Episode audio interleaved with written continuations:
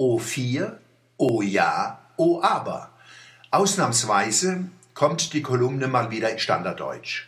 Heute liegt mir besonders daran, auch von möglichst vielen Mannheimern und Kurpfälzern verstanden zu werden, die in dem Mutterspruch noch ungeübt sind.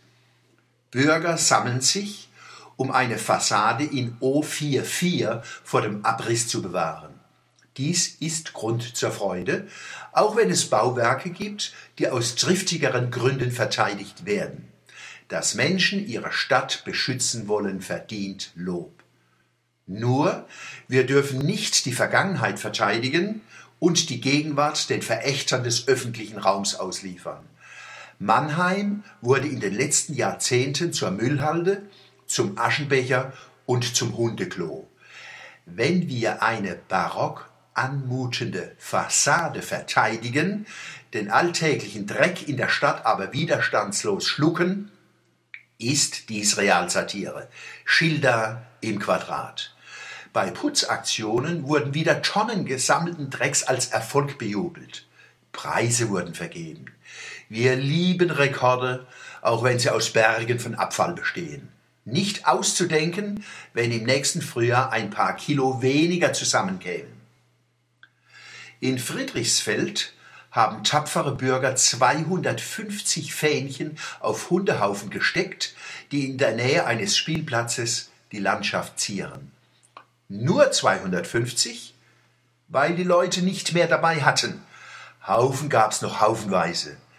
Den Akteuren in Friedrichsfeld, die nur exemplarisch zeigen, was in der Region abgeht, zolle ich Respekt.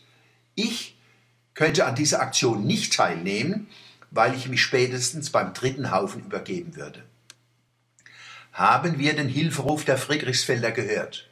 Finden Sie beim Gemeinderat, den Bürgermeistern, uns Bürgern eine vergleichbare Aufmerksamkeit wie O44.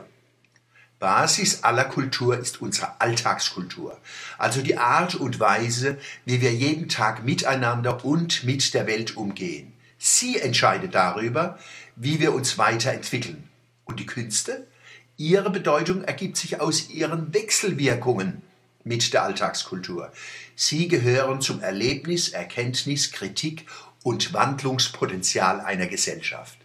Ihr Wert beruht auf ihrer Qualität. Kunst muss der Würde des Menschen dienen und dem aufrechten Gang. Zivilisation versus Barbarei. Vor 50 Jahren konnten sich viele die Planke nicht autofrei vorstellen. Die Blanke ohne Autos? Sag mal, spinnst du? Einmal etabliert, kann man sich die Planke nur noch als Fußgängerzone vorstellen. Rachfreie Blanke? Warum? Äh? ist heute die vergleichbare Reaktion. Wenn es uns an kulturellem Selbstbewusstsein fehlt, uns Mannheim rauchfrei, unvermüllt und unverschissen vorzustellen, haben wir uns aus dem Projekt Kulturhauptstadt bereits verabschiedet.